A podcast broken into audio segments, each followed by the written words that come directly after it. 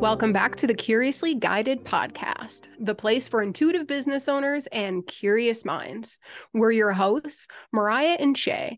And in this episode, we got to talk with Rachel Greiman from Green Chair Stories. And honestly, this conversation was really fun for me because I feel like being in the online space so long, like being a website designer previously and an SEO strategist, it's like I've always overlooked copywriting to be honest like especially for my own business like I've never hired a copywriter or anything like that. And so I feel like I really kind of went into this episode not knowing what to expect, not knowing how the importance or the perspective was extremely powerful. And like the way that Rachel describes, I mean, not only copywriting, but like her story is very, very interesting and very impactful. But just the information that she gives about copywriting and making it fun and like just this more evolved approach to it just made me really appreciate it on a whole new level. Yeah, you know, what really stuck out to me about this episode is what you said. I've always thought, like, oh, I'm a decent writer. And I kind of wrote off copywriting and getting professional help with it. But, um, you know, there's only so far you can go when you're talking about yourself. And sometimes it's really difficult to see the bigger picture, like we talk about when you're inside your own world. And so, you know, not only is Rachel an excellent copywriter, she's also a really smart business owner. And one of the things I was really impressed with was how like her story of um, building a business and pivoting and paying attention to the market and what's profitable and how to create a business that not only makes money and supports her and her family but also works for her as a human. So there this episode's a bit two-folded you know. Yes we're talking about copywriting but we're also talking about how to navigate running a business and when is the right time to pivot and grow and change your services. Um, rachel also has a really we're calling it like a modern or evolved approach on copywriting. Um, if you've been in the marketing world for a while, you know that sometimes when you get into writing a sales page, some of the stuff can feel a bit like sleazy or icky, or you know, you're twisting the knife and their pain points. And Rachel gives a really great way to reframe all that and to really focus in on what's important and, and how to write something that actually builds trust with a modern consumer. So, with that, um, I'm going to read about Rachel's bio and then we'll dive right in. Rachel Greiman is a copywriter and documentary family photographer in Denver, Colorado. She owns Green Chair Stories, a copywriting collective committed to writing websites that get photographers booked. She believes cookies are perfectly acceptable breakfast food, and as long as you eat a salad later, it's all good. She lives with her giant dog and 80 pound burn. Bernie Bernedoodle named Bernadette, her giant husband, a six foot six man named Travis, and her currently little but probably soon to be giant babies in a bungalow in the city. Okay, that's probably one of the best bios we've ever read. And with that, let's dive in. All right, so we have Rachel Greiman here of Green Chair Stories. She's a copywriter, and obviously, you know, in her bio, you guys got a, a spiel about like who she is and kind of what she does. But before we dive into like the nitty gritty depths of like wherever this conversation is going to go, I kind of am interested to know like green chair stories. Rachel, how did you choose that name? It seems a little random on my perspective, but from glancing at your website, I think you have a pretty cool story about it. Can you just share that with us? Yeah. And as you're saying that, I'm like, I probably should have a highlight on Instagram that talks about this so people know the reason behind the name. So thank you for the idea already. Um, it is random, but it is grounded in reality. So I used to work in a nonprofit. I was the full-time writer and photographer there back in 2012, 10 years ago. And um it was a massive nonprofit here in Denver, and we it we served um, people experiencing homelessness, and so we got a lot of furniture donated um, to families experiencing homelessness, and that's how we furnished all the office buildings. You know, we weren't buying new, we were just furnishing our offices with stuff we found that was donated. And so on my first day, I went into the big warehouse full of furniture and they're like, okay, pick out a chair, pick out a desk, pick out a lamp. And I was like, okay. And in the corner, I saw this like huge velvet green chair. And I was like, oh my gosh, that's the one. Because I knew that I was going to be interviewing a ton of people um, for this job. My whole job was writing and photographing stories. So I wanted to have a really comfortable, cozy, warm, welcoming setting in my office. And so that was the chair that sat across from my desk that other people would sit in when they came. And I started Green Chair Stories, my company, while I was working full time there and did both for a little while. Um, so the name came from the fact that I interviewed hundreds of people while I was there. And from the CEO down to like my girlfriends that I met working there, down to, you know, somebody that had just like been sober for four days and staying at our homeless shelter would sit in the chair and they would tell me these like crazy stories or really intimate stories or really personal ones. Like my one friend broken off, off an engagement while we th- were there. Like i just heard all of these really personal intimate details. And it felt like such a huge honor to be the person that they were relaying that to. And so I realized, you know, at first Green Chair Stories was a family photography company and it evolved to what it is now. So I realized that when I photographed people, I wanted to have that same vibe. I wanted people to bring themselves exactly who they were. And it sounds so cheesy coming out of my mouth, but I was a documentary family photographer. I didn't pose anyone. So I was in their homes. So I really wanted to see the personal moments, the tantrums from the toddlers, you know, parents getting a little snippy with each other. I wanted to create that environment of comfort that they could be themselves. So I could really document their lives in a real, authentic way. So that is the reason that I came up with the name Green Chair Stories. That's amazing. Yeah. That is not like obviously I I took a quick look at the website so Yeah. you know, but it's like that's really fucking cool and Yeah. it's like holy shit, you have the depth there and like the fact that it also is like a parallel between the photography world and the copywriting world I think is really Mhm. cool because like when we think about stories, I feel like so often we do think about the actual writing of them and like the copywriting and things, but it's like but really you do tell stories through photography and Mhm. stuff like that. What made you go from like photography and then start focusing more into copywriting? Yeah, so I was a photojournalism major in college. So writing and photos always went together for me. They were always complemented by one another. And I was a copywriter in the nonprofit world, you know, for 10 years by the time I left completely. Um, and I photographed there too. So when I started Green Chair Stories, I was like, okay, I'm going to do the photo thing. I'm just going to focus on this because I had a lot of um, mentors and friends, and I was like really committed to making it work. But then the longer I did it, the more I realized like the world did not need me to be a full time family photographer. My circle needed help with writing. And a lot of even I've written for all my mentors now because it's like they could teach me everything they wanted to about photos, but at the end of the day, they had no idea what words to put on their website. And it's really interesting because in 2014 when i started green chair stories i felt like there's this really big shift from the gallery website for photographers. Like you would just go and it was a static gallery with a navigation at the top and there were no words. Mm-hmm. And that's really when the shift started happening to these more long form scrolling websites that are the standard now. So when people started seeing these scrolling websites they're like well how do i know what to put on there? So i got to help my community in a very unique way and it was for free. I was just helping out in Facebook groups for a while. And then I started charging. And then I was like, okay, I need to formalize this process because this is getting out of control. and then I would say by like 2017, it was like, okay, this is now a 50 50 arm of my business. And by 2019, it was like, okay, now I'm mostly a copywriter at this point. And then 2020 happened and I was six months pregnant when the pandemic hit. And I was like, okay, well, I guess I'm not going into people's homes anytime soon. So I am a copywriter only now. so I still shoot occasionally, but I don't advertise it at all. Wow, that's crazy. I'm thinking Mhm. about how you must have been feeling as the pandemic hit. Um, glad I pivoted my business and diversified, right? Yes. And it was like, so my husband and I spent four months in Kenya in 2017.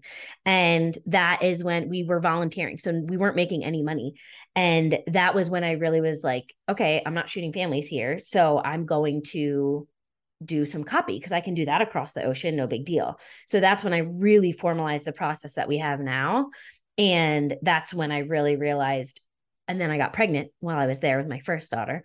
And I was like, oh, this is a great situation for somebody that's about to give birth because you have to do everything in person if you're a photographer. So 2017 was really the pivotal point in my business of diversifying. And it was initially for kid reasons, and then it was for pandemic reasons, and now it's for both reasons. I think that this is so interesting. Also, I guess I'm I kind of look at the the photographer niche specifically from an SEO perspective, obviously. Mm-hmm. mm-hmm. And I find that like my photographer people, I love you guys. I don't know where you're learning SEO advice. and it's like I feel like that specific niche does need extra help with copywriting because there's most of the time they get into photography as like a hobby or like they start exploring it, realize how much they love it, then they see how much money that they can make and they love doing it and providing the visuals and it's like they're so visual first focused yeah. that I think that having somebody that understands not only the photography side and just like you know the the importance of the visuals but also somebody that understands the copywriting side of like listen you take great pictures but like from an SEO perspective, we need to give the website some kind of content, A, for the users to read, to get to know your story, why they want to choose you, also for the Google bots. Like yeah. you, you can't have a homepage with literally just a gallery on it scrolling because to Google, that looks like a blank page. And they're just like, we're not going to show you any on mm-hmm. any page because it's like, I don't even know what you focus on. Mm-hmm. So I think that that is so needed, especially in the photography world. And I guess my my question here is like how do you explain copywriting and the importance to people that maybe don't from the outside or like understand the importance of copywriting? Because like to some people it's literally just like i don't know it's words. People don't even read those words. What do you mean? Like an about page? People don't read that. So right. like how how do you explain copywriting in a way that's like I guess understandable for people that don't see the importance of it from the from the get-go. Well, usually if someone's following me or in my orbit, it's because they know something isn't working, but they don't really know what it is. You know, because I'll talk about more than copy, but if someone's listening to me, they've already acknowledged there's a problem somewhere. And the thing that you'll hear me say over and over and over again, and I won't shut up about it, is your photos won't sell you. They just won't. There's way too many people that can take a beautiful photo at this point. And unfortunately, I think that really appeals to women more than men because men instantly write me off when they hear me say that because they're like, well, you haven't seen mine. And, uh, I think women are more like, yeah, you're right. I am terrible, aren't I? I've got to have another, you know, I have to have another way to sell myself and I don't mean it that way, but I do think that the way I talk about this, I attract women, which is fine. I would never write for a man ever again if I didn't have to. You know, we have such we have such a small percentage of men that come to us because we're an all female team. It just doesn't happen. But I do think people once they accept that their market is so saturated and that people have so many options and especially if you want to start charging more than those people that are really talented and they're just willing to make less you have to have something that differentiates you and it's not going to be your photos it's just not and i as a professional can tell you why someone is better than someone else with their images but a layperson that doesn't know what aperture and exposure are I don't know what that means. Right. Like, but like right. say what? They're not you're not going to be able to look at photos and tell me technically why you like something better than something else. You're just going to say i like it better. That's it. Yeah. you're not going to have words for it. I like the vibes. Yeah exactly. And that's enough. You don't need to know more than that. But part of having good copy on your site is not just explaining to people why they like that better it's proving the process that it took to get there and why your process is different or better than your competition's. I always tell photographers, okay, envision that there that somebody is shopping for a photographer, family, weddings, branding, headshots, whatever. They've got 10 tabs open on their website and they're looking at every single tab. what about your website is going to have them stop?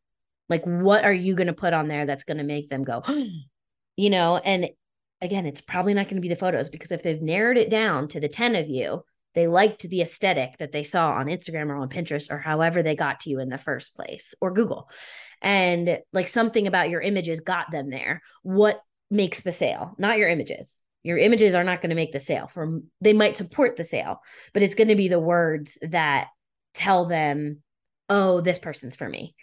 When you have on your website right when somebody gets on there you're jumping into the conversation they're having in their head and answering questions they haven't even verbalized yet but they have that is like such a done deal for so many people Mm, absolutely. It's like establishing that trust. Like I understand you on a deeper level. And what's popping up for me, you know, my background is with designers and we have a similar problem Same. like this it's always like i'm the best i chose the best fonts and you know and all yeah. these things that only other designers really care about and the clients can't really tell the difference and don't really care and one thing i see on both websites is that tendency to talk about myself. my design is the best, my photos are the best and it's that hero positioning, right? The the photographer or the designer is I'm the hero here, I'm the best one out there. But really the trick is and I like the name of your business really, it's like how do you make the client be the hero of the story? And how can you write a website that's written to them and something that they resonate with? You know, you're putting them in the green chair mm-hmm. of honor and making them mm-hmm. the star. 100%. And if you can do that, that's how you stand out in a sea of talented photographers. That's how you stand out in a sea of talented mm-hmm. designers. That's how you do it. It like comes back to the words and the position. Um, i really feel strongly about that. I want to ask you when did you fall in love with storytelling? Like what you i you went to college for photojournalism. Like was this a childhood thing or like how did that come to be? No one has ever asked me that. I feel like i'm like having to like pause. I always have an answer ready that's like such a basic question, and no one has ever asked me. Thank you for I, asking me that. I gonna... would say it could be because Shay's projector brain, dude. I yeah. swear to God, sometimes she just overlook, like she just looks at things and pulls them out, and I'm just like, what? That's no, a that's... hard. It's also a hard question because you're like, no, I love it. yeah. I love it. I'm gonna pretend this is my diary now, so bear with me.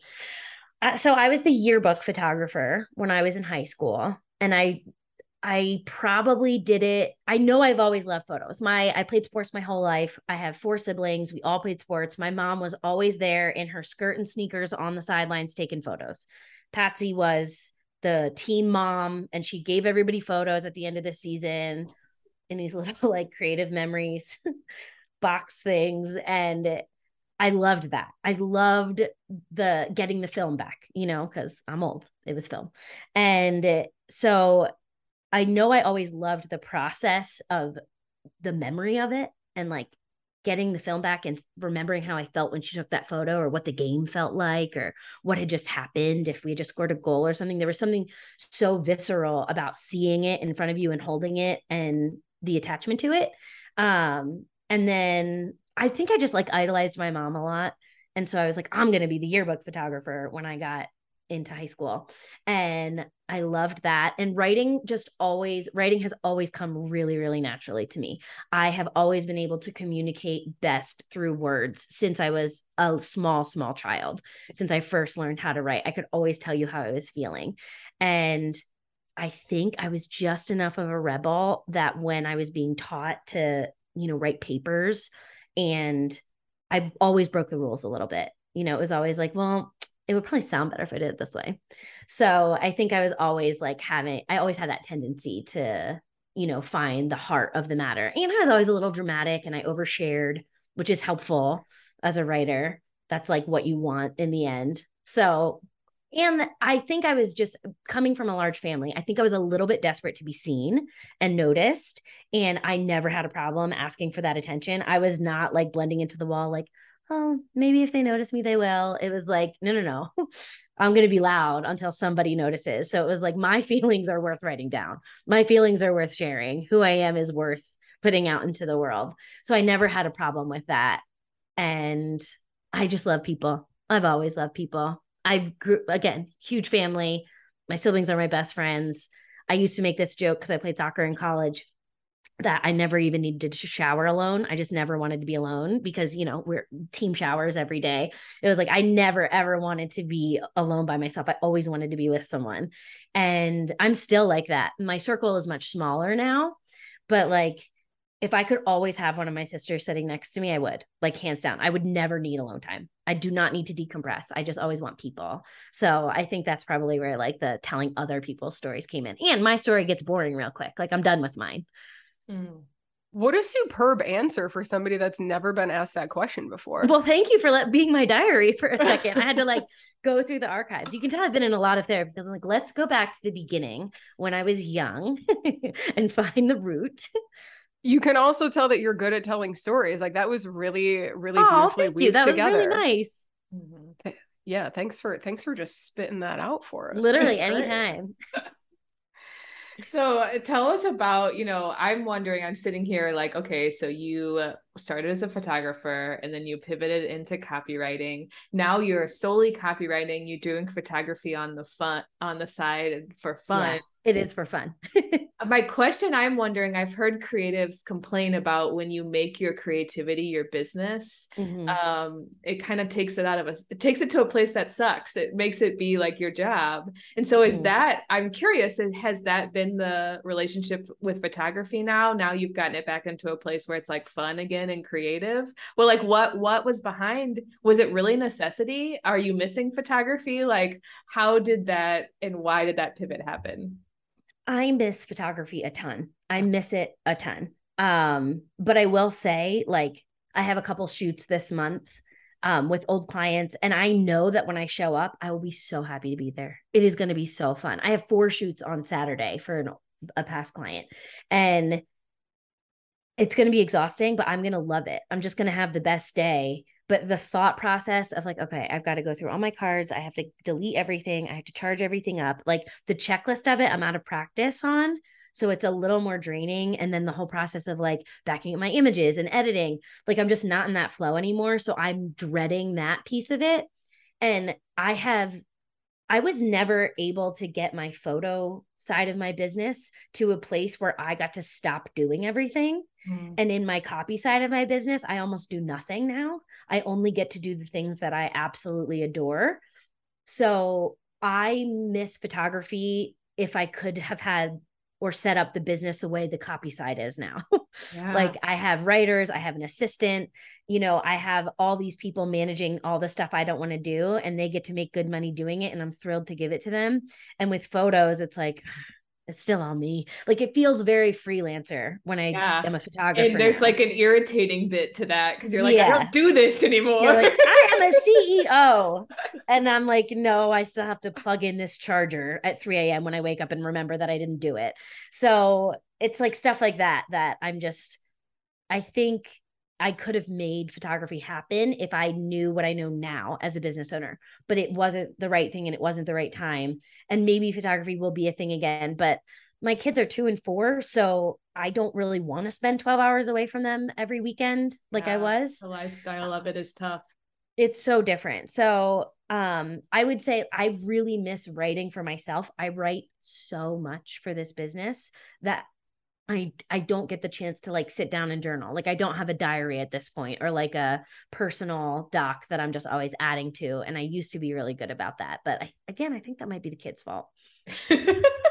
again, I think uh, I I think it's one of those things where it's like the shoemaker's kids have no mm-hmm. shoes. Mm-hmm. Right. Mm-hmm. It's like you're just you're so stuck in this world and it's like, "Oh, I love it. I'm stuck in it. I'm doing this. I'm getting in the flow, whatever." And then mm-hmm. when you're out of the flow, you're like and life has to go on and dinner right. has to be made and I have to shower eventually and right. and it's like so then blocking out another time block to do for yourself what you do for mm-hmm. other people it's it's tough and I feel like that's not really talked about in the online right. business world either it's pretty impressive honestly when it's like when a copywriter has like their website copy updated or right. like an SEO person when I'm on top of my SEO all right. the time or like a YouTube strategist is like constantly posting good mm. YouTube videos it's like it's impressive Mhm. when Yeah. a professional can do that for themselves too. Amen. And that's something I've been really committed to. Like we rebrand our site every few years and I just rewrote all of the copy um this spring and we relaunched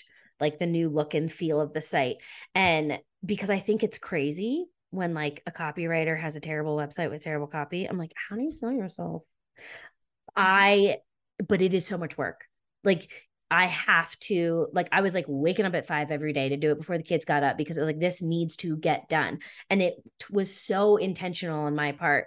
But I don't have any personal time for writing. That is something that I have not made a priority at all. And, you know, like a lot of business growth happens when you're kind to yourself.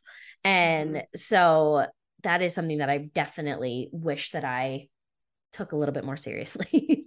Yeah, yeah, for sure. I mean, if only there was more hours in the day, right? But or more I motivation. It's more Yeah. motivation because there's hours. I dick around a lot on things that I should not. And I wish that I was like, I think I'm at the point now, again, going back to that like CEO mindset, where it's like, I put in four good hours today. Phew, I did it. But it's true. It's like my brain can only operate at that level for so many hours a day. And then I have all these other hours. And it's like, I would like to be a little bit productive, Mhm. but Yeah. it's like, oh, I'm so drained in yeah, it's way. like a it's, like, a band it's a bandwidth thing, really. You know, like Totally. I only have so much bandwidth and I spend it on what I have to spend it on and then it's done. I literally just got off a call with my therapist talking about this exact like I want to make space for creativity. Creativity is how I connect to spirituality. And every Mhm. morning I am not doing it. And I'm like, what is going on? Or like yeah. uh, I just I don't know what that is. It's like I know what I need to do and I know I want to do it. Um, but it's hard because there's just only so much gas in the tank every day. And I think you have to be realistic about what level of life's video game are you on right now? Are you on level hard? You have a small child at home, you have a business and all these creative interests, like and be nice to yourself. Like, okay, Totally. realistically, I only wake up with this much. I spend it on what I have to. Maybe in the next level, the next chapter, Right. I'll have more bandwidth. I heard someone say the other day, I thought it was so interesting.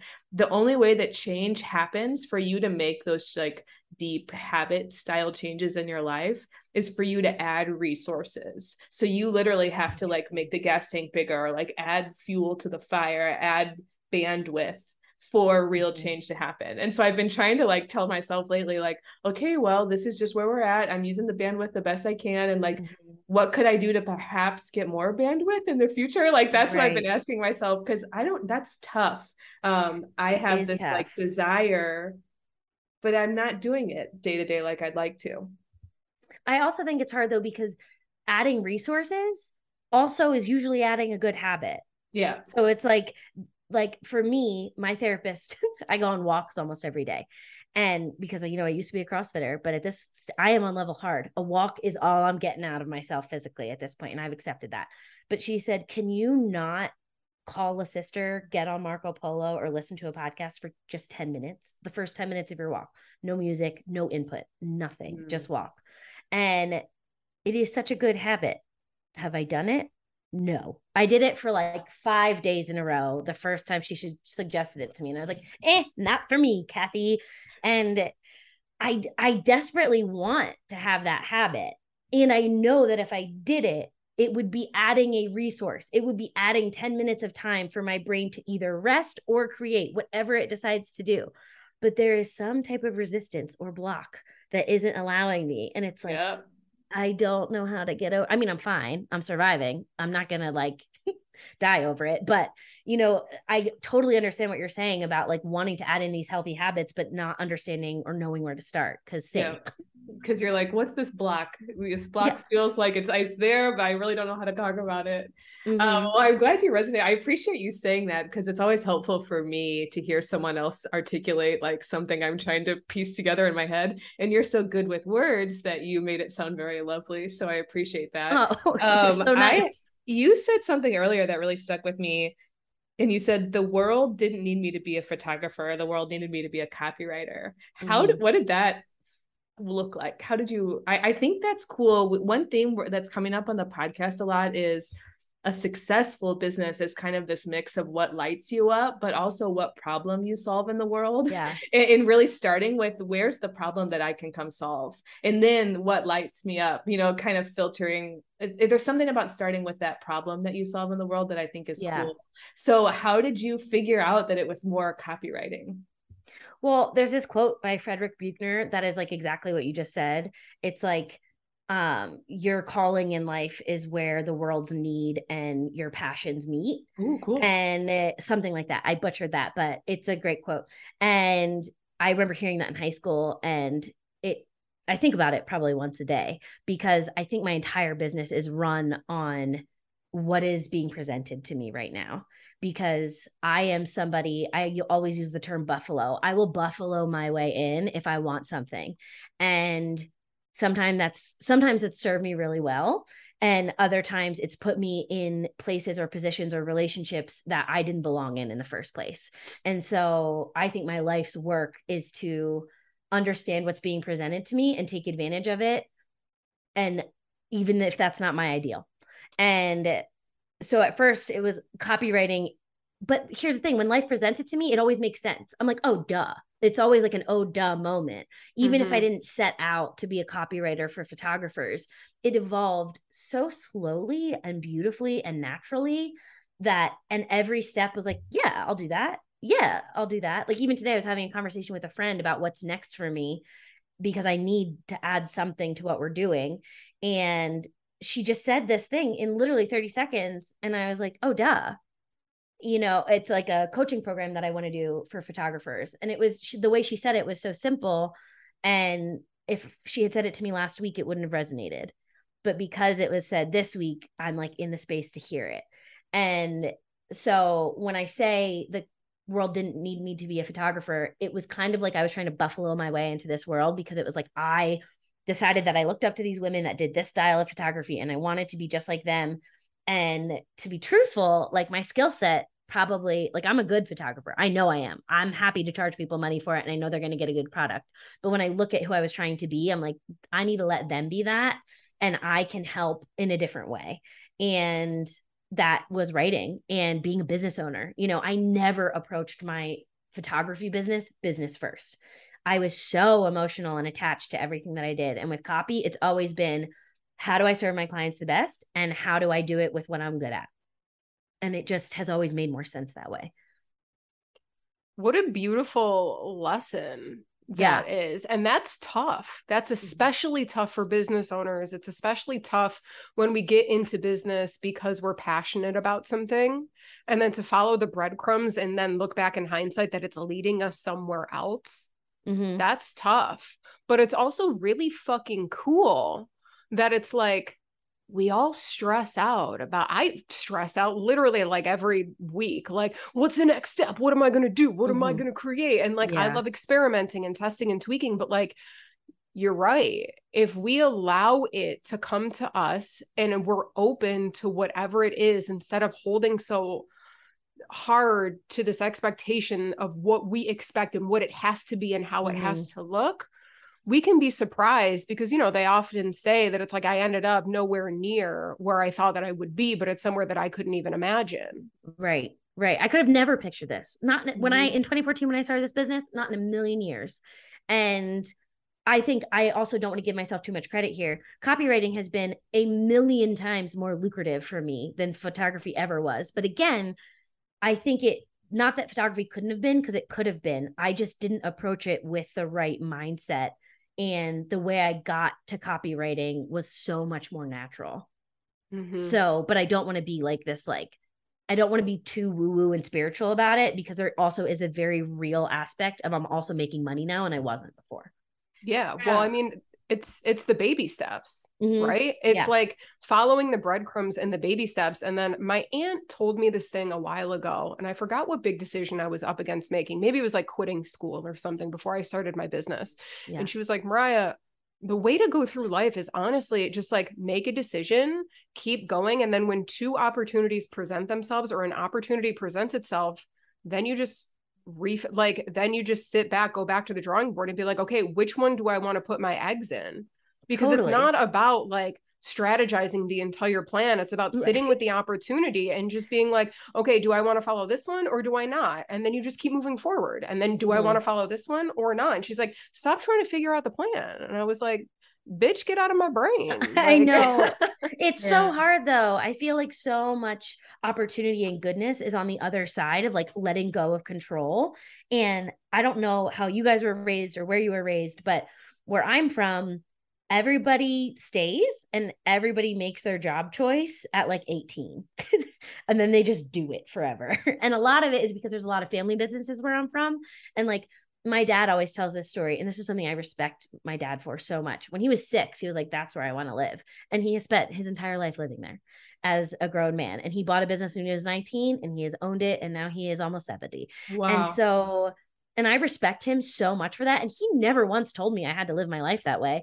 But I remember when I was young, probably in college, thinking like, I have to figure this out now. My dad knew by now. I'm already past the prime. Like, I don't know where I want to live. I don't know what I want to do or be. And something that was so important to me, especially in owning my own business, was that like nothing is permanent. That was my mantra, especially when I was having my babies was like i can make a decision and change my mind. There's nothing wrong with changing my mind. I can like we moved back to philly for two years and then the pandemic hit and we came back here. But it was like i would have never moved to philly in the first place if i didn't tell myself i can change my mind you know we can come back. It's not permanent. Just because i announce this to the world that i'm making this choice doesn't mean i have to do it forever. I feel like i don't know what kind of this says about who i am as a person but when i make a decision i feel like everyone is holding me to it yeah. no one is oh yeah. you know? But it's like maybe it's just social media that we put everything online so it feels like jk sorry. Like you don't want to look flaky or something if you change your mind but that has given me the most freedom out of anything over the past five years is giving myself permission to pivot or change. Oh my gosh i feel like i need to write that on a post-it note and put it on my everyone needs to. You have permission to change your mind.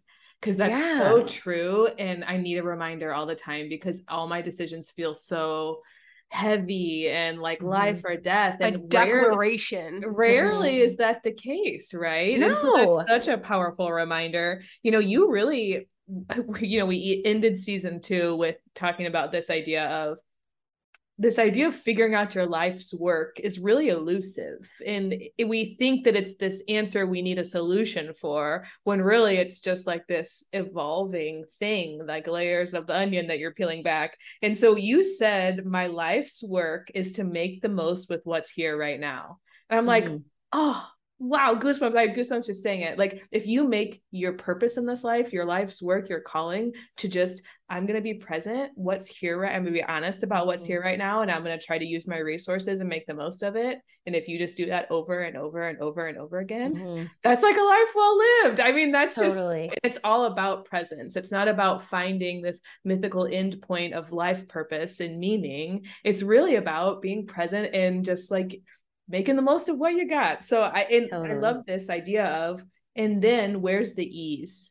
You know, like Mariah's saying, you're coming to this pivot point. You have two choices. Where are things happening naturally? You know, where's the mm-hmm. ease? There, there's some, there's a little bit of magic to this as well as like tactics and strategy. And I think that's a really awesome pivot point.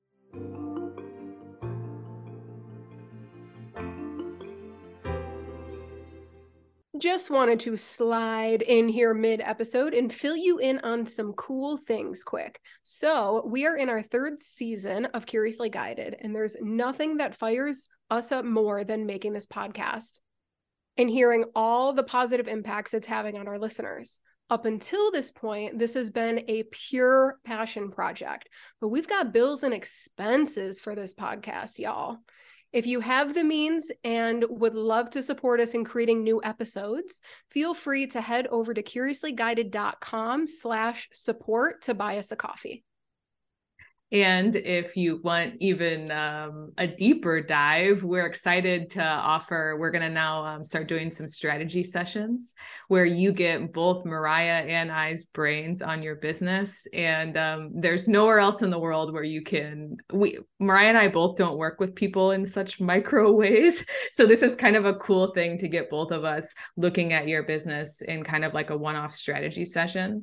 Just imagine us two and you together diving deeper on your business business, marketing, sales, and everything in between um, all while filtering it through the lens of strategy energetics and energetics which you know is our style. So if you want to learn more about what working with mariah and i could look like head on over to our website curiouslyguided.com slash session to get the details. Thank you guys so much for hanging out with us. We appreciate you so so much. Now let's get back into the episode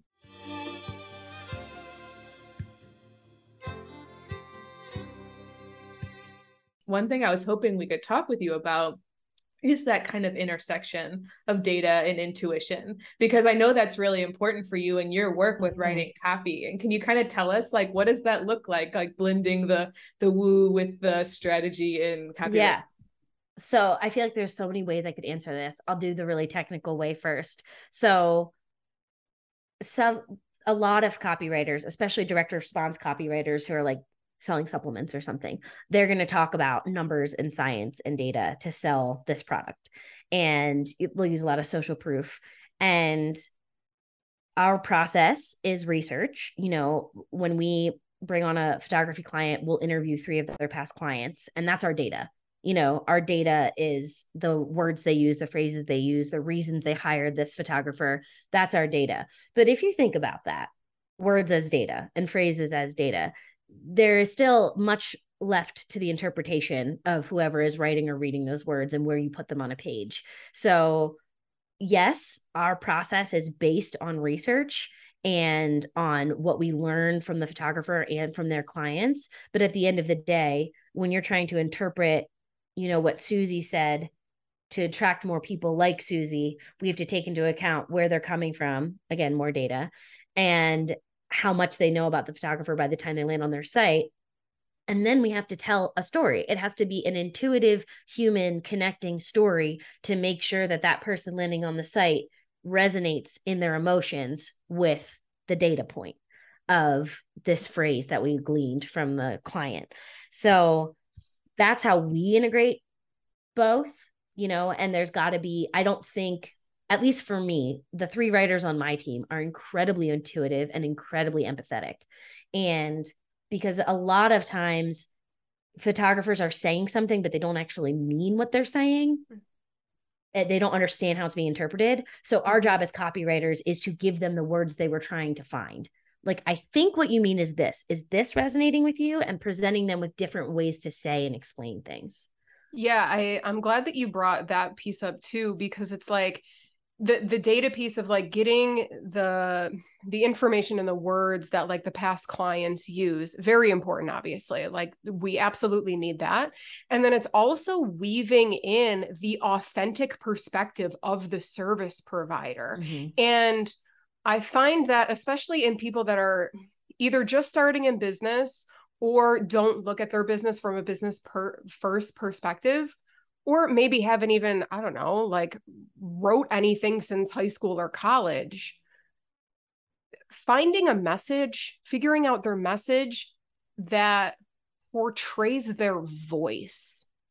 That is like one of the hardest things I think in business is like knowing what you want to say and even mm like hiring a copywriter i guess i'm just thinking like in the beginning stages of business if i was i don't even in my first three years i think if you were like hey mariah hire this copywriter they're going to talk to like your past three clients what do you want to say i'd be like i don't know i mm-hmm. don't know what i want to say so it's right. like how I guess what, what's the perspective helping the service provider of like, is there questions that you ask them to help tease out like what is your voice? What makes you different? What are you here to say? Because like the last thing that we want is for our clients to blend in right? And then if we bring in this intuitive piece everybody has their own strengths everybody has their own gifts and their own message. But like as we're trying to figure this out we often end up sounding like everybody else because we're using everybody else's inspiration. Mm-hmm. so back to my question of like what how do you help people kind of tease out their own voice? Because that's fucking tough it is, but with practice, it becomes much easier. So they answer like a 40 question questionnaire before we ever get on the phone with them. And then let's say I'm the writer on the project, I would be on the phone with them and they've probably given me 60% of what I need in the questionnaire, but it's like the least important 60%. And the 40% I get on the phone call is the really, really important stuff. And so they don't know that we're doing it. That's the key is like I'm not the worst thing I can do to somebody is be like, what do you want to say on your about page? I'd be like, like that's the worst know. question you can ask someone. Yeah, yeah. But you paint a picture for them. You can say, um, okay, so the last inquiry that you met up with in person, you know, to see if you were a fit, what questions did they ask you? And so they're like, well, they wanted to know X, Y, and Z about me. And I remember saying this. And then it's like they start talking about what they say to their actual clients. And that's where the gold is because they get out of their writing head and they get into their relational head and they're just talking like they talk. And that's usually where like the golden nuggets of copy come from when they start to think about themselves just sitting across from somebody having a beer and explaining their process and why they love what they do, that's when their voice comes out. Mm. It's like the magic is in the nuance. Oh, totally. And making sure they don't know what I'm doing. Yes.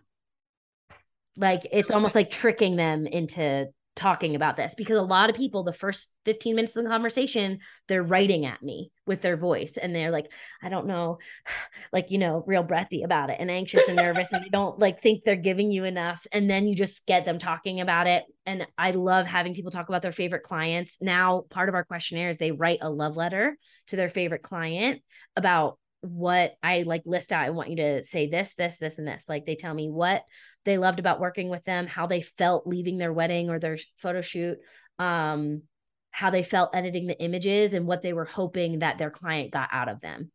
And having them do that exercise really gets them into the headspace of the kind of people they want to work with and the kind of feeling they, as the photographer, want to have while they work.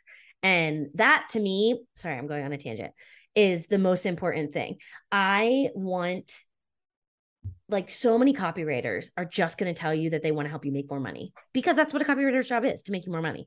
But I do not think that's my job because most of my clients are making money. The problem is they don't like their life. They do not like the people they're attracting. They don't like what they're photographing. They want to pivot into something. They want to do something a little differently, but they don't know how because they've worked themselves into this corner where they feel like they have to keep doing the same thing. So I think our job, like Green Chair Stories, and this is like what I would say our differentiator is from other copywriters for photographers is that like I'm not just trying to like help you charge more, that will be an added benefit.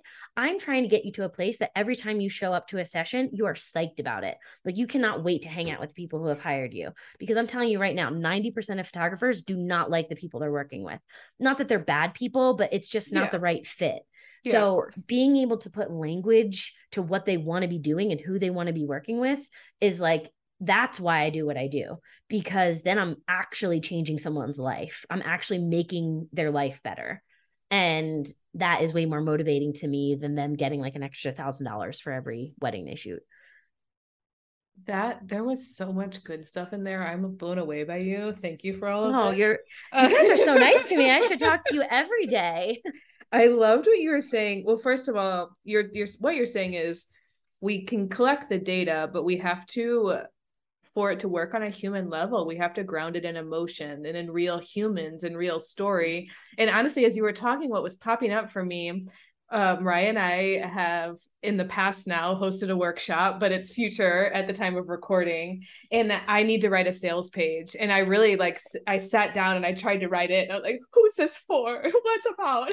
And I had that like breathy. Yeah. And then Mariah and I just, we were shooting a podcast and we had to shoot it in the intro. And I just riffed for like 30 minutes 30 minutes, 30 seconds to a minute. And Mariah was like, there's our sales page. And it felt so effortless. And I think there's something about speaking that yes. we often skip over Mm-hmm. I've heard that Brene Brown writes her books by having a friend come over and she starts telling stories yeah. and there's uh-huh. a person there writing it down. And so I think that's cool of like how could you if writing feels heavy and intense, how can we anchor it in emotion, anchor it in human, anchor it in story and talking and mm-hmm. having a conversation that uh, immediately feels so much lighter. And the idea of a love letter to your like dream client and I, there's something powerful about feelings. Um, yeah. both from a selling perspective, but mm-hmm. like we all know people are really making sales decisions based on feelings. But I loved what you said, like a way to differentiate another way. Everyone out there is selling, I'll help you make more money. I'll help right. you make more money. Mm-hmm. I'll help you make more money. So, how can you be more than that? It's like, yes, money and also feeling confident to send people to your website, feeling Mm-hmm. excited to hand someone your business card because so many people are like shamed. Like, I don't want you to look at it. It looks horrible. you know? Right. Like, And how many times have you gotten a business card and somebody's like, I mean, I'm changing it, just so you know. Please, I'm gonna give Yeah. this to you, but please don't look at it for 30 days. Like, Right. right.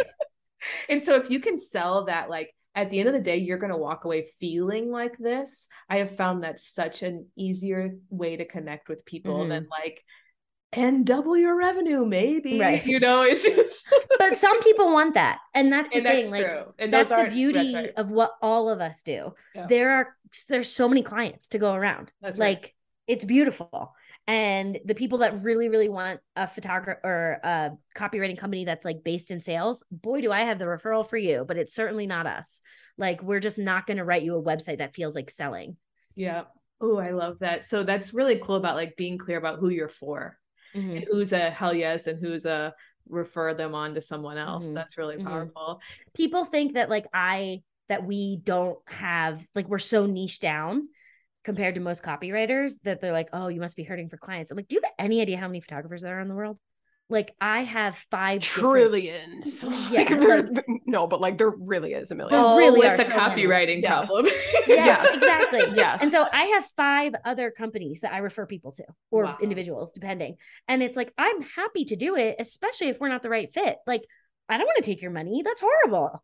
Like, if I know that you're not going to like this experience and I can tell that, I cannot wait to match you with the person that you are going to love. In fact, we had somebody come to us recently. I don't know if I should say this publicly, but I will. And my assistant Googled her. She just like had a gut feeling and Googled her. And there was like something that came up, and she was in a lawsuit with her state because she wouldn't publish images of like LGBTQ couples on her website. And I was like, um, we found that and we had already booked, like signed the contract, was getting ready to pay the invoice. And I was like, hey, never mind. This isn't going to be a great fit. Like, I'm not going to do that to my writer. I'm not going to make you write like for something you are staunchly against. And so I referred her to somebody that I knew would be a much better fit for her. And it's fine. Like, no harm, no foul. I'm not going to like drag your name through the mud or be angry with you about it. It's just, there's way too many people in the world for me to be trying to be grabby with everybody that comes into our inbox. Well, and the Yeah. second part of oh, go ahead, Mariah.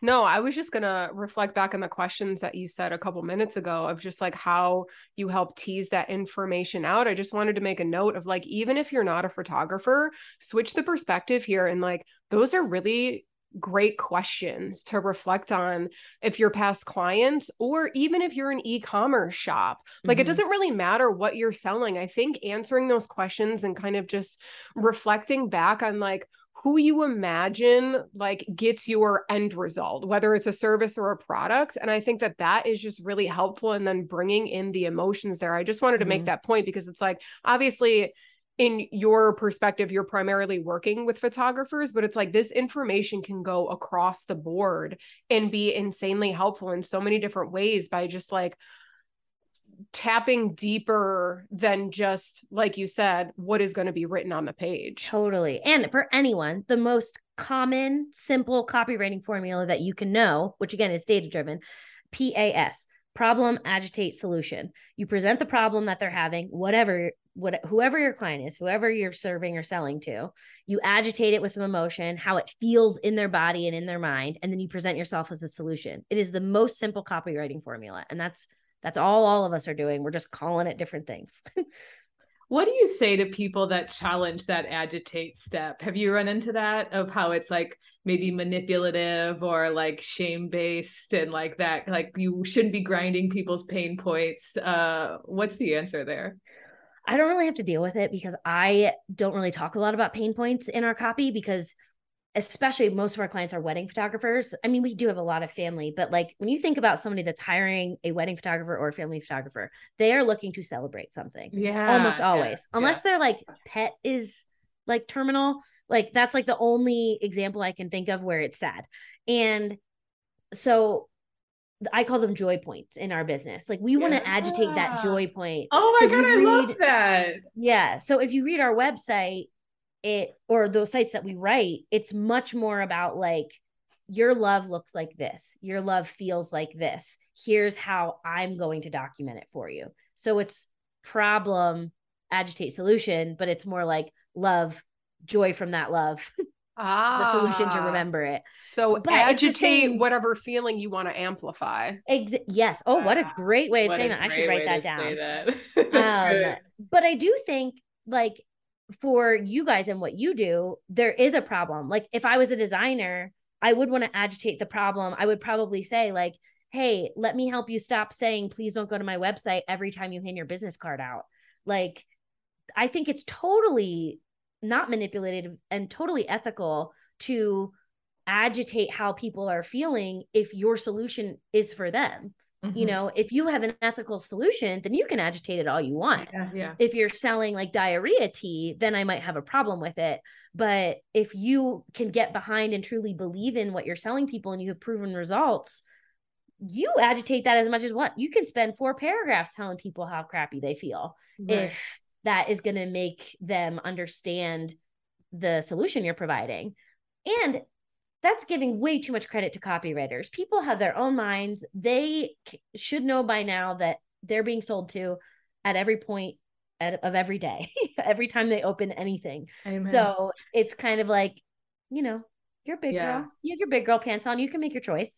Yeah, I love that. I love joy. Uh, ag- how do you agitate the joy? That's such a good way to think about it. Agitate to it. amplify. I'm gonna write that down. I'm gonna steal that Yeah, you, that's so good. And um, you know, you're so right. It's is there integrity behind the the product and what you're selling, and your understanding of their pain, if you will, is what makes you an expert on the Totally, topic, right? yes, Your your yes. deep, thorough understanding of where they're at and specifically understanding the problem. I mean, geez, that's what practice what I preach. You first got to understand the problem. So the fact if you can show them, hey, I really understand your problem, I've always thought that was really powerful. And I can see how it can be used for not so good purposes. You can certainly um, manipulate people and um, trigger certain responses. But I, I like what you said of like, come back to are you operating in integrity? Are you trying to solve a problem for this person and you want the best for them? Well, then, of course, empathize with them. Like, let them know you understand. Yeah, our website is more problem agitate solution because photographers do have a problem. And I want them to know that I intimately understand that problem. If I didn't, I shouldn't be helping you. Yes. Yeah. That leads me to a question. Mhm. When's the right time to hire a copywriter? This is a great question. Um, when you know who you do and do not want to work with. I always say this, but like you have to kiss a couple frogs to really understand what you don't want. And sometimes we don't really know what we do want until we can eliminate who we don't want to be working with or what we don't want to photograph in my scenario. Um, but for any service provider, it's like you've got to test it a little bit, which I think we all naturally do. Like, I don't know about you guys, but when I started my business, I was doing everything for everyone. It was like, you want to pay Mhm. me? Done. Great. Can't wait. You know, I was doing senior photos. I literally did everything. And because I didn't know, you know, niching down is when you can really make money. Like, I didn't understand those principles yet. And so I think a lot of people naturally in the first couple years of their business do this because they test out a lot of different things just to make money. Um, but when someone can come to us, for us and photographers, it's usually like two or three years into their business when they can say, okay, I've been doing this for a while and I really don't like it. I'm really starting to try to attract more of these kinds of clients, and I don't know how to do that. It's a new market for me, or I just moved and I need to establish myself this way. Um, but yeah, I, I always tell people like, don't waste your money until you're sure this is the direction that you want to go in because I don't want to write copy for you that is irrelevant in six months. Like that's Yeah. not good copy. And I'm Yeah. not going to take thousands of dollars from you to set you up for failure.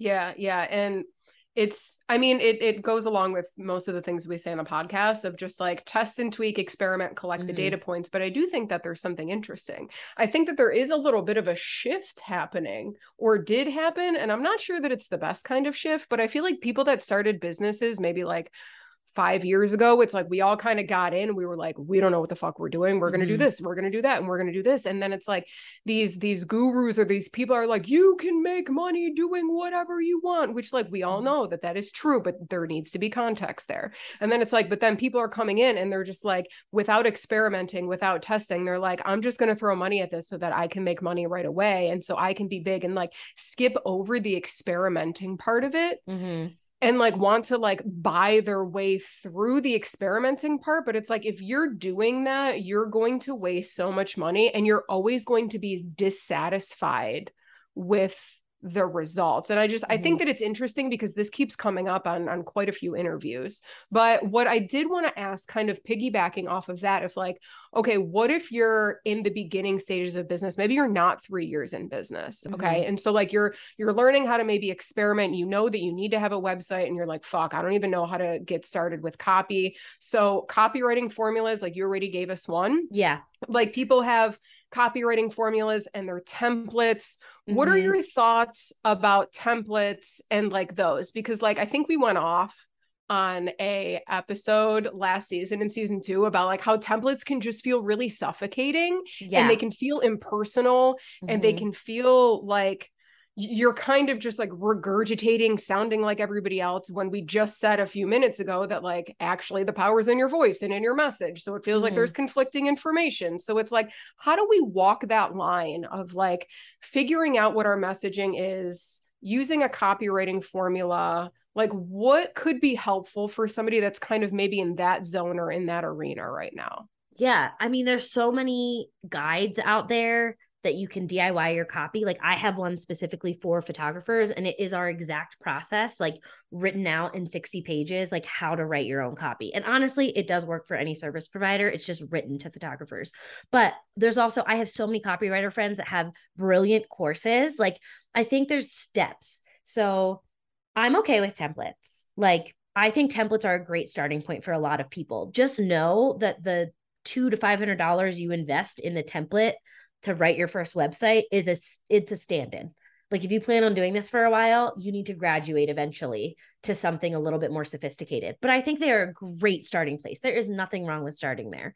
Um, but I will say, knowing how to write copy and understanding your message is very very helpful and valuable in business so i have a couple friends who offer copywriting courses that kind of take you through like your positioning statement your messaging your mission statement what's internal versus what's outward facing and if you have the money to invest i would say like the guide route is more two to 500 the course route is more around a thousand and then you're not going to get custom copy for good custom copy for less than like four grand. Maybe you could find it for like 3,500 somewhere.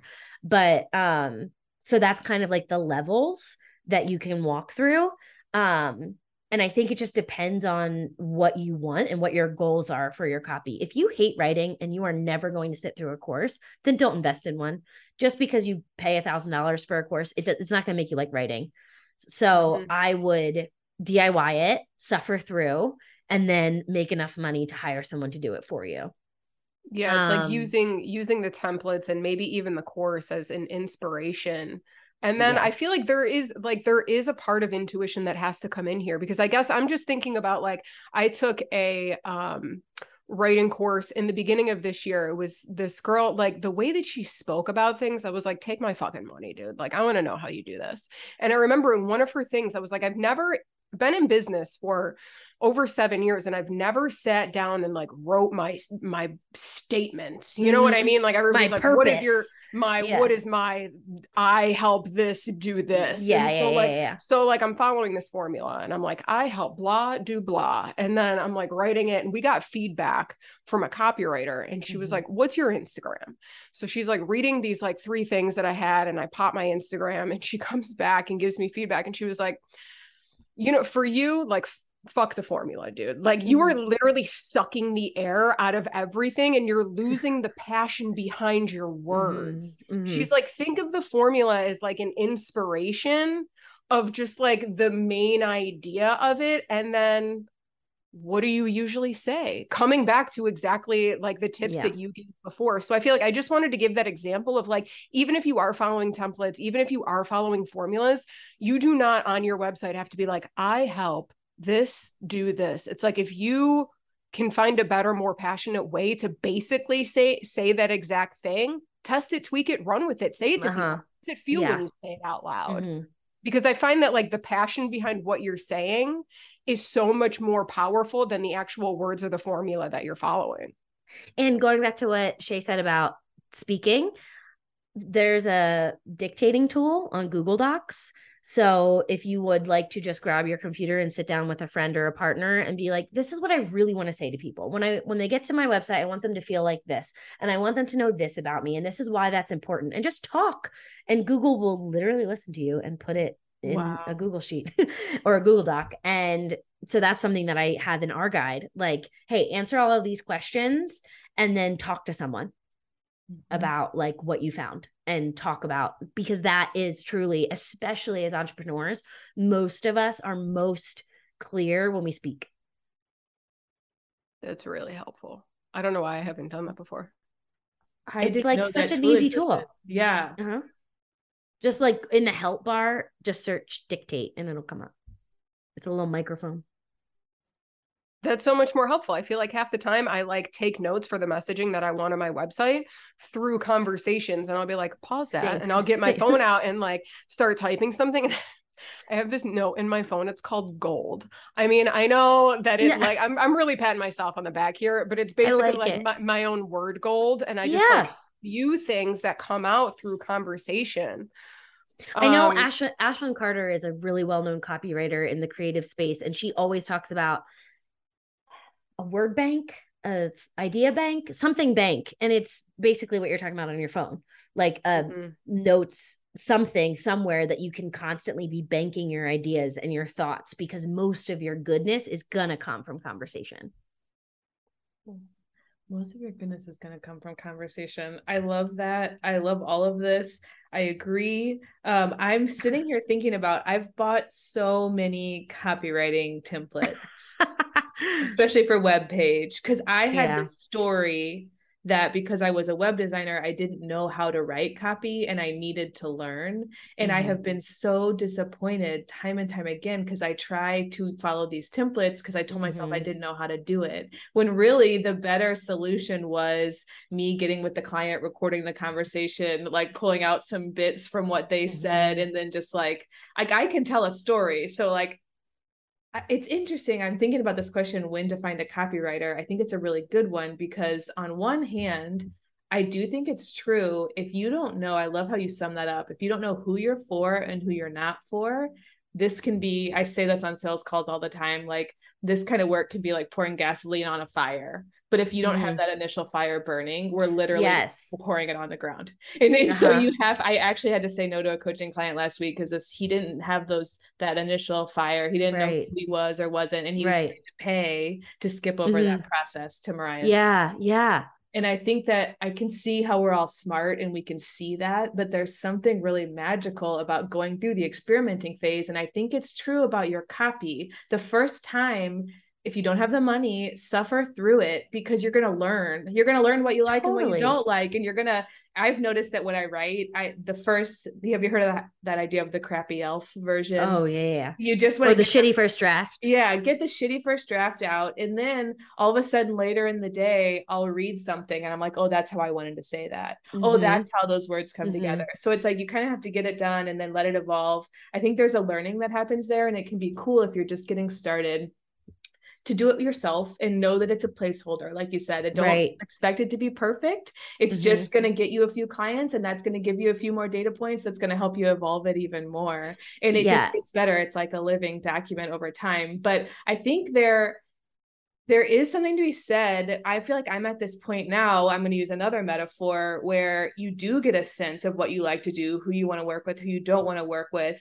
And then it gets hard to talk about yourself because you like, I have all of these data points. Like I've helped in all of these ways. I don't know I'm how to so good at so many Well, things. it's like, where do I focus in? I can't be all of these things. We're talking about one differentiator, not 1200. And so Mhm. there's that metaphor of like, I'm inside a jar I'm inside my own jar and I can't read the label on the outside. So that's mm. when you can bring in a pro and they can come in and look at all of your stuff and say, oh, here's the goodness. Here it's like sifting for gold, right? Here yeah. is that. And I think if you're at that point, stop trying to do it yourself because exactly you can't exactly. see yourself in the way that a pro can come in and see yourself and you're saying you're going to save these people so much time so much headache and the end result is even better so i think it's almost yeah. just like it's a a phase and just wait just yeah wait. exactly yeah but i think you're so right and usually if you're inside the jar all that that pro is going to do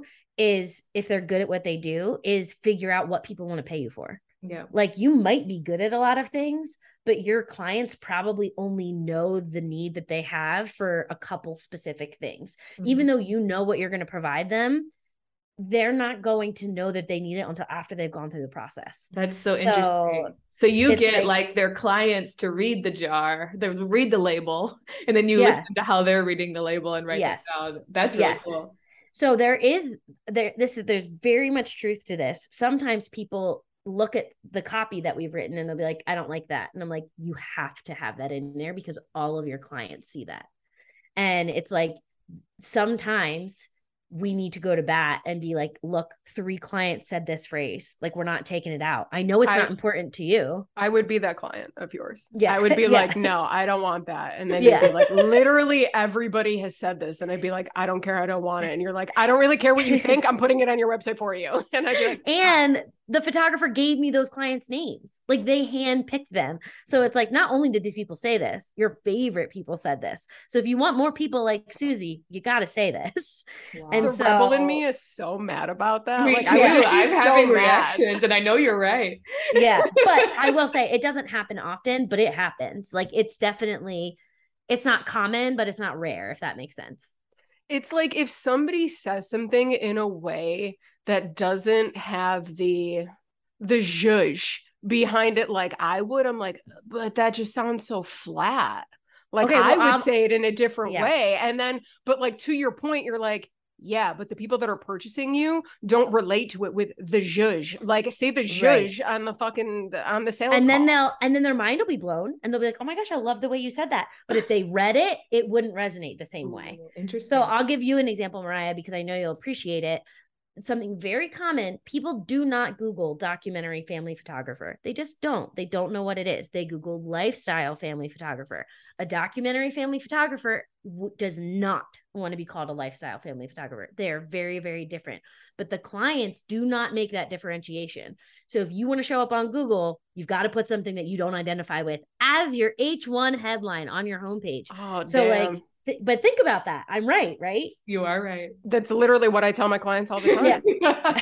That's hilarious. Like I'm glad that you pulled it into copywriting and yeah. used, you know, of course, an SEO example, but that's literally what I tell my yeah. clients. I'm mm-hmm. like, I don't really give a shit, dude. Right. Like, do you want to show up for this keyword? Then like you exactly. need to have it on your website. Exactly. So that's like a small example. Usually it's not that specific or direct as like relating to SEO, but there is stuff like that that comes up like phrases.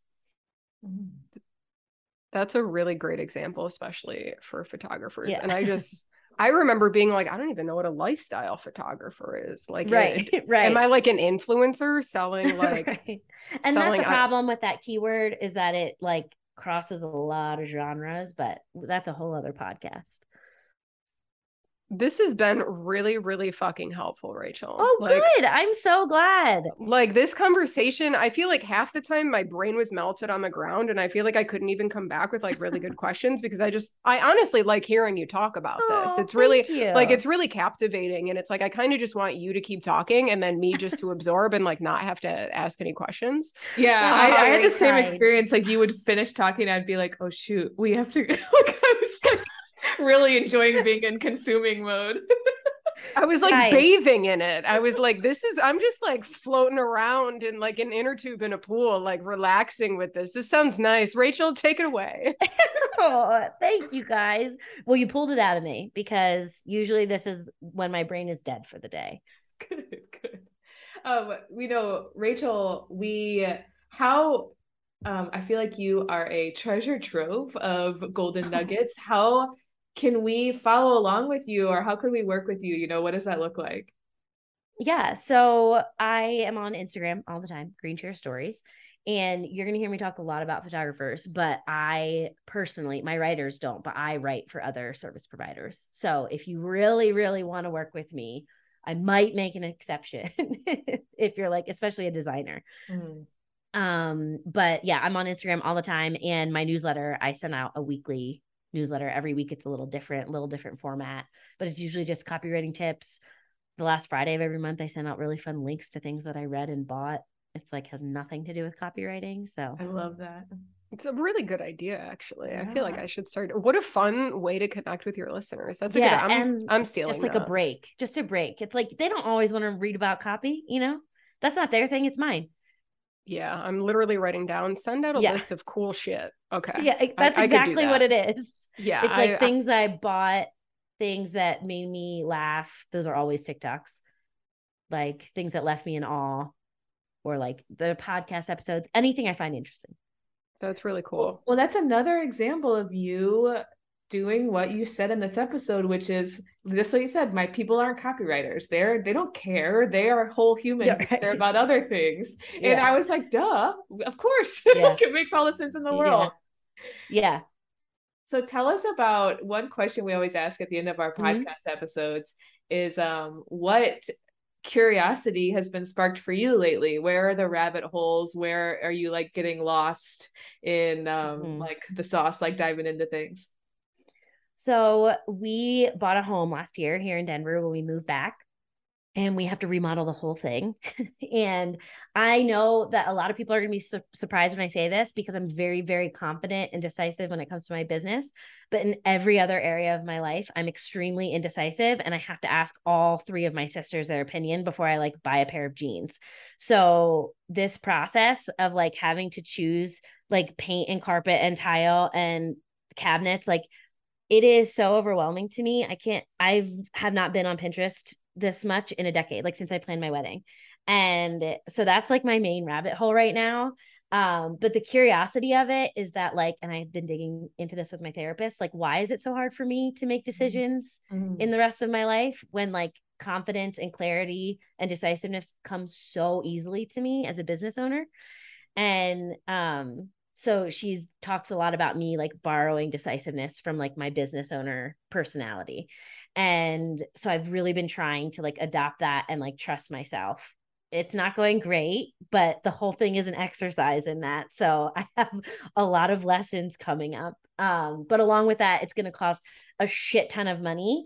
And so i've become obsessed with budgeting in the past mm-hmm. like week. That's like all i've been thinking and talking about. And now i'm the a frugal frankie over here frugal Frankie. That's funny. also, your therapist perspective is very helpful. I feel like I kind of fall into that sometimes too, of yeah. just like, I don't want to make any decisions because like I make so many decisions yeah. in my business. And I have a, a, a, a, similar thing too. So thanks for sharing that perspective. And we're I also ex- think it's because it's tied to money, don't you think? Like it's easy to make decisions when it's tied to a direct ROI, but like how mm. much screen time my kids should get I don't, I don't know. I'm not going to find out for like 20 years if I screwed them up because I let them watch too much Bluey. Like, it's like I, in a month, I'll know if that was the right or wrong decision and I can pivot. With my kids and like how much I should be on my phone around them, I don't know, man. That's a real gray area. so I think that's like why I have a hard time with it. Yeah, I'm I'm thinking about it too. And I guess my perspective is like because I'm a professional in what I do. So I know the information, yeah. I know the data points, I know right, I've done the right. research, like I know things. Mm-hmm. I know things because I've tested and I've tweaked it. But it's like, like you were saying, like screen time with kids, or just like even what color I want to paint the wall. Like I, I haven't painted the wall that color, so I can't right. tell you if I for sure like it or not. So I think there's definitely something there. Yeah. Um, so we will definitely leave the links to, I think you said you have a guide for photographers, yeah. but it also mm-hmm. can be applicable for other service providers. Yes, absolutely. Okay, cool. So we will leave the link to Rachel's guide. I want to get that below. and just know like all the questions you ask. You have such great questions. It sounds so oh, valuable. Well, I'll give your listeners a discount code. I'll do that right now. Curiosity 15 is what we'll Ooh, say. Yay, thank oh you. Oh my God, you're the best. Okay, so get the link to that guide and the coupon code in the description below. And then we will also link over to Rachel's website and her Instagram. But I think we're going to close this episode down. So if you guys enjoyed listening along with us, feel free to share it with somebody that you think would like it, screenshot it, share it on social media. If something popped out to you, DM any of us. We really do love connecting with you guys. And as always, thank you so much for listening and for your support. If you haven't yet, subscribe to the podcast and leave us a review so we can all continue to grow together. And until next time, remember that you have the power to create whatever the hell you want. Follow the nudge, ask questions, and let curiosity guide the way. We'll see you in the next episode.